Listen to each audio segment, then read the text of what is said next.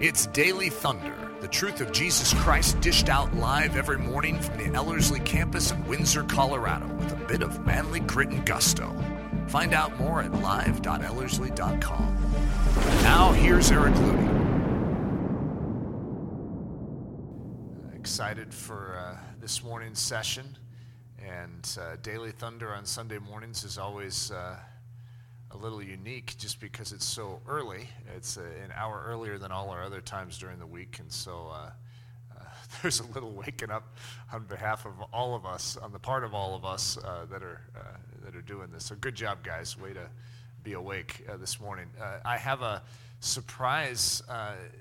Design today. I actually created two different daily thunders for today. I didn't know which way I was going to go. It's like a choose your own adventure this morning because I didn't know if Nathan was going to be able to make it in this morning. And when, it, when I came in, I said, Could you get an extra mic set up?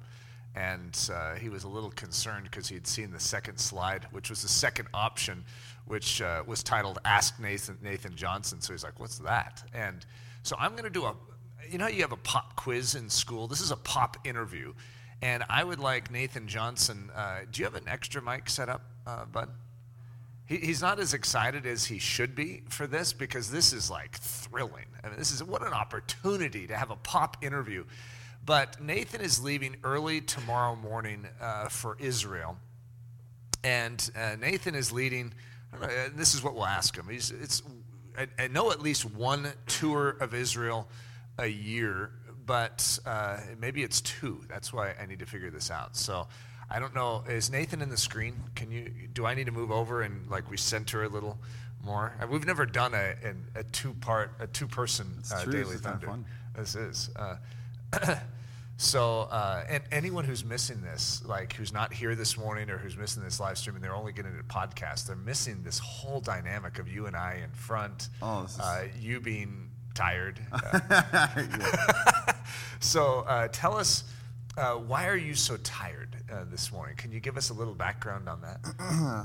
uh, there's a dimension, I think, anytime anybody travels, which is get as much done on the front end as possible so you feel like you can actually leave. Uh, and that's what I've been trying to do. Uh, just trying all the work, basically trying to get all three weeks worth of work done this week.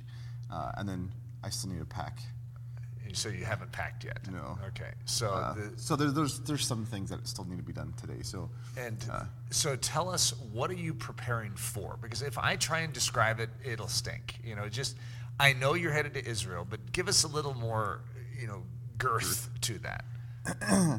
uh, so one of the things that we started a couple of years ago is just this. Uh, well, I'll, I'll go back earlier. so years ago, I had a whole bunch of people start asking me the question of uh, when is Ellerslie going to start taking Israel trips? Because obviously it'd be great to study and learn the Bible in the land it took place. And it's always been those like, yeah, yeah, yeah, that'd be nice. Someday, you know, at some point in the future, let's consider doing it. And then I ended up being able to go. Some of the students gathered together and uh, sent me basically to Israel since I kept talking about it, uh, which was quite the epic uh, adventure. and I, as soon as I got back, it was like, we seriously have got to start doing this. Because uh, it's amazing how you can study the Bible your entire life, and yet when you actually see the very location where it took place, it totally changes things. It just comes alive in a, in a way that was so profound, at least, at least impactful for me, that I'm like, we've got to be doing this. And especially with the level of our training that we do here and just the depth of uh, just the richness of intimacy with Jesus, experiencing that in location is just very special. And so um, I'm taking a group of 30 this year, and we're just going to be kind of traveling all around uh, the land of Israel and just walking the land and, and studying it and uh, discovering Jesus and, in the geography and all throughout the Old Testament and just seeing the Word of God come alive in just a very special way. So we're actually going to be kind of following the biblical storyline. Uh, once we fly in Tel Aviv, we're going to uh, basically uh, we're going to kind of do a weird first day, but the first day we're walking down the Shephelah, which is kind of the, the low hills and doing the stories, the really popular stories everyone knows, like David and Goliath. So we're going to the Valley of Elah. Uh, we're, so cool. we're getting for the first time, this is so exciting to me. For the very first, I've never been there, but we're going to the Caves of Adullam. Oh, that's exciting. Uh, so if you ever hear Eric talk, he always yeah. talks about the Caves of Adullam. So I'm actually getting to go. This is exciting. That's so cheating. Wednesday, we'll be in the Caves of Adullam. And then we'll do uh, uh, where Samson and Delilah's stuff happened, and uh, so we're basically doing those kind of stories the first day, and then we spend the next three days down in the desert, and then we move up to the Galilee area and do the ministry of Jesus, and then we finish the whole trip uh, near or in and around Jerusalem. So this is going to be perfect too to be in the desert in the Middle East In the uh, summer, In the yes, summer, yeah. Uh, so what's the temperature expectations uh, for that? Well, apparently we're on this cusp where it could be really hot or it could be almost perfect. Uh, so I'm praying on the perfect. I'm praying on Well, that. wouldn't it be more realistic to sort of suffer with the Israelites I- in the wilderness? Uh, Yes, but the thing about it's interesting about the, even about the wilderness is I was there this last January, which is the coolest time of the year, obviously, to go to Israel, and we were in the desert, and it was really funny. We were walking like I don't know, it was like a 20 minute walk we had to get from the hike we did to the bus, and about 15 minutes into it. People started mumbling and complaining and murmuring. It's just like, how much longer do we have to walk? This is not that fun out here. When are we going to get some water? And da da da da da da. And I started giggling because I'm thinking, we haven't even been doing this for 20 minutes and we're already living out the wilderness experience. Uh, so it doesn't matter what time of year, it's, Yeah. it's still miserable in the wilderness. So we will be suffering uh, at some level. But the likelihood is, at least near the Dead Sea area, it could be upwards of upper 90s to like 115 somewhere. wow. Um, So it, will we'll see. But yeah, it'll definitely be warm. Uh, Well, that'll be, makes trip. for some great memories. So this group of 30 that are, are going with you, uh, are they all Ellerslie graduates? Well, does someone have to be an Ellerslie student to be a part of this? I guess is my question. So we usually give first right to the spaces to the Ellerslie students and the alumni, um, just a, almost as a an opportunity for those who have come through the training to participate, and then we basically open up to anybody else who wants to come. So on this trip, I'd say maybe half, two thirds is Ellerslie alumni, and then we have a few families of Ellerslie alumni who have coming, uh, and then we have some other people who either know about the trip because of my podcast or just they just have heard about it from something that we've done. So it is open to everybody in, in a general sense, uh, though it is kind of geared toward the Ellerslie, at least with the Ellerslie heart, if you will. So tell me the favorite, your favorite location, like where you, you know how we go through an Ellerslie semester, we always have our favorite messages that we as speakers are like, oh, I can't wait to get to that message. What's that for you when you're going through Israel? Like you're so excited to show it off. You're so excited to just be there and bask in it. So Eric, um, out of your six kids, which would you say is your favorite, and which do you love to show off the most, and which one are you so excited to? Apples, oranges. Those, that's, it's not the same. Similar though. I don't know. It's hard because I think every day there's there's like a there's usually one or two sites every day. I'm like I am so excited about that. Yeah. Um, but in terms of like personal favorites, I don't know about the showing off part, but um, I love the Sea of Galilee, um, and I think it's because a lot of the a lot of the sites, you know, the Catholic Church has built churches over it to commemorate the the location. And I'm not a big fan of just going to churches on these tours, which is actually why I love what we do because it's not a it's not a tourist trip; it's a study tour. So we spend most of our time actually walking the land and try, you know climbing mountains and and that kind of stuff. And for about the first half of the trip, you don't really ever see tourists because we're not going where the tourists go. We're actually we're in the land. But I love places like the Sea of Galilee because the Sea of Galilee hasn't changed for 2,000 years. It looks just like it did during the time of Jesus. So there's something special about you know getting on a boat ride and riding the waves on the Sea of Galilee, going, all right, so this is where the disciples would have been, and it totally changes framework. Um, so I love just the beauty and just the almost the majesty of the Sea of Galilee. Um, I think it was the old rabbis who said that God created the seven seas, but his jewel creation for the waters was the Sea of Galilee. Uh, which I, Oh, that's really it's kind of a fun thought. But I love that. I, I love Mount Carmel because the view of uh, the Jezreel Valley. I love the Mount of Olives. So basically, probably all the vistas is, is probably, what I do. Uh, I love the Mount of Olives where you can see Jerusalem and you can look out the other way and kind of see almost see the Dead Sea, and you just you just have these great uh, landscapes and view uh, of just ancient history. So So one of the things you and I uh, both sort of have a fascination, a love for the fact that the Bible reveals Christ in every regard. In other words, no matter how you look at it, it's like the everything's sort of showcases Christ. So the layout of Scripture showcases the gospel, the twos, Old Testament, New Testament, Old, New.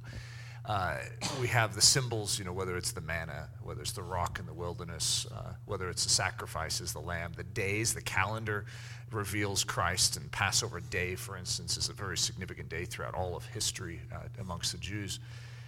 But then you come back from Israel and you say, Eric, this is so profound, but the geography of this territory reveals the Christ. Could you speak to that? Because uh, I know that that's a big passion point for you is the revelation of Christ in his creation, in his word, in his, his expression to us. But tell, tell us more about that because that's been very intriguing to me in hearing you teach on it. Yeah, I think it was, uh, don't, maybe don't quote me, but I think it was Jerome, one of the ancient fathers, who said that the land of Israel is the fifth gospel. In other words, when you, when you look at the four gospels, Matthew, Mark, Luke, John, the fifth, if you will, the one that proclaims Christ is the land. Uh, and I, I, that alone is an interesting thought, uh, even just from the old church fathers. But when you start walking the land itself and you start to see, okay, where did all this stuff take place? You begin to recognize that it's not by accident where things took place. And it's interesting that, I guess for whatever reason, when I was growing up, when you read Bible stories, it's like I imagine all this stuff because there's so much time between the Old Testament and New Testament that it happened. Well, obviously, it happened somewhere, but I forget that Israel's a tiny, tiny country, and so everything keeps overlapping itself. And so, in the mind of a a good Jew who had been living in that time of Jesus, and Jesus is doing certain things in certain places, there's other things that are going on the back of their mind that we don't pick up on because yeah. we don't know the geography. Yeah. But it's interesting, like, uh, I don't have of these off the top of my head, but I, I think it's when Jesus went, to, is it Nain, and raised the little boy, uh, the, the widow's mother, widow's mother, the widow who had a son who died, and then Jesus raised him to death. That's the same place where Elijah raised the widow's son. Yeah, Zarephath. Yeah. Uh, and so it's interesting that all these stuff start to compound. And so the fact that Jesus is doing it at the same place, mm. it's not just saying, well, yeah, I can do a miracle and yeah. I can raise someone from the dead. He's basically saying, hey, remember what Elijah did? I'm yeah. actually the greater and I'm the fulfillment. Huh. So some of that starts coming alive when you start seeing geography. So there's that element of it. But even even the land, how God designed the land, is just it's profoundly focused on Jesus, and it proclaims the gospel in a really special way. Um, uh, maybe I'll, for for example, uh, all grown up, I hear the the fact that God has this promised land. It was a land flowing with milk and honey, and and I think like Hawaii because in my head that sounds like a promised land. It's just like oh, it'd be beautiful. It's lush. You just you just go and you relax on the beach. And Israel is anything but that. I mean, there's a few places maybe, but but for the most part, it's desert. For the most part, it's rocky. For the most part, it's just, and you're like, this is the promised land? Are you kidding me? Like, why would God choose this land? And yet, it's brilliant for the sake of showcasing the gospel. Uh, one, it's in the very crossroads of the world. So, all throughout ancient uh, history, especially the Old Testament, you have it's the crossroads of trade, uh, it's a uh, crossroads of war, it's a crossroads of all that kind of stuff. So whether you're going from Africa to Asia or Africa to Europe or Europe to Asia, you have to pass through Israel, which is interesting that it, it's like God picks the most strategic place in all of all of the land or all, all the world as the center place for stuff. So even though it's not important in the, in the eyes of the world for the most part through most of the Old Testament history, it's a strategic location, which is why all these people were trying to. Uh, the reason why there's so many battles in the Old Testament is not because they actually cared at all about the Israelites for the most part. It's because they wanted the land. Because whoever controls that land controls all the trade, it controls taxes, it controls. So the reason why Solomon became so wealthy uh, isn't because he's just, you know, brilliant and God just put a whole bunch of cash in his pocket. It's because the first thing he did as a, as a king is he went out and strategically got all the, the major cities on all the, on all the highways so that he could tax every person who would come through. So he became incredibly wealthy. Why? Because he, he owned the land. So I think that's just strategic. And if you take that then into the New Testament, the reason the gospel was able to be spread so quickly is because of geography. So Jesus, around the Sea of Galilee, chooses Capernaum as his ministry headquarters. Well, why did he choose that location? Well, it's actually the crossroads of two major roads in Israel. And so it's interesting that if he does most of his ministry there, uh, here's these guys coming in and they're going to spend the, spend the night in the inn they want entertainment. And so, oh, here's this guy speaking. So the typical uh, custom of the day is they would go and listen to some someone speak or you know do something. So here's Jesus doing all these miracles and speaking and all this kind of stuff. And then they would go and go to the next place. So it's interesting that even before the disciples went out and began to evangelize the whole world, it's like there was a seed that was kind of spread all around the world even before that point because of the fact that Jesus chose, chose Capernaum. So there's those kind of ideas. Uh, but then why is the ground so rocky? You know, there, I mean, you could throw a rock and hit 20 rocks. I mean, it's just like there's so many, there's so many rocks all over Israel. So if you're going to do farming, if you're going to do any of that kind of stuff, you have to first move out the rocks. But yet, if you start studying the scripture about how many times God says, I'm the rock, I'm the rock, I'm the rock, you start to realize it's like God was purposely putting things in their own geography to reveal himself. Uh, why is it such a desert? Well, it's because it's a, it forces dependency. It's a land that demands you to trust God, which is why when the Israelites were walking into the promised land with Joshua, God reminds me and says, Hey, look, if you obey, then I will give the rains. I'll give the early rains and the, the latter rains. Hey, if you obey me, then hey, I'll make sure that you, you prosper. If you disobey, hey, I'm, you're on your own kind of a thing. And it's interesting that the land demands dependency, the land demands trust. Uh, the land demands you to put your faith in someone bigger than you are. And so it's, it's just beautiful to me that the geography itself is testifying of what we hold true in terms of scripture and the gospel and the fact that as a Christian, my life is to be dependent, that I'm not just supposed to live on my own. I am to really throw myself upon Jesus Christ and live dependent upon Him, who is to be my rock. But the geography of that testifies. It's just oh, beautiful. That's neat. That's neat. If Now, I know you, this is a pop interview again, so I, am asking certain things that you may not be ready for. But if someone listens to this and wanted to maybe participate in an upcoming mm-hmm. uh, tour, is there a way for them to potentially do that? Yes.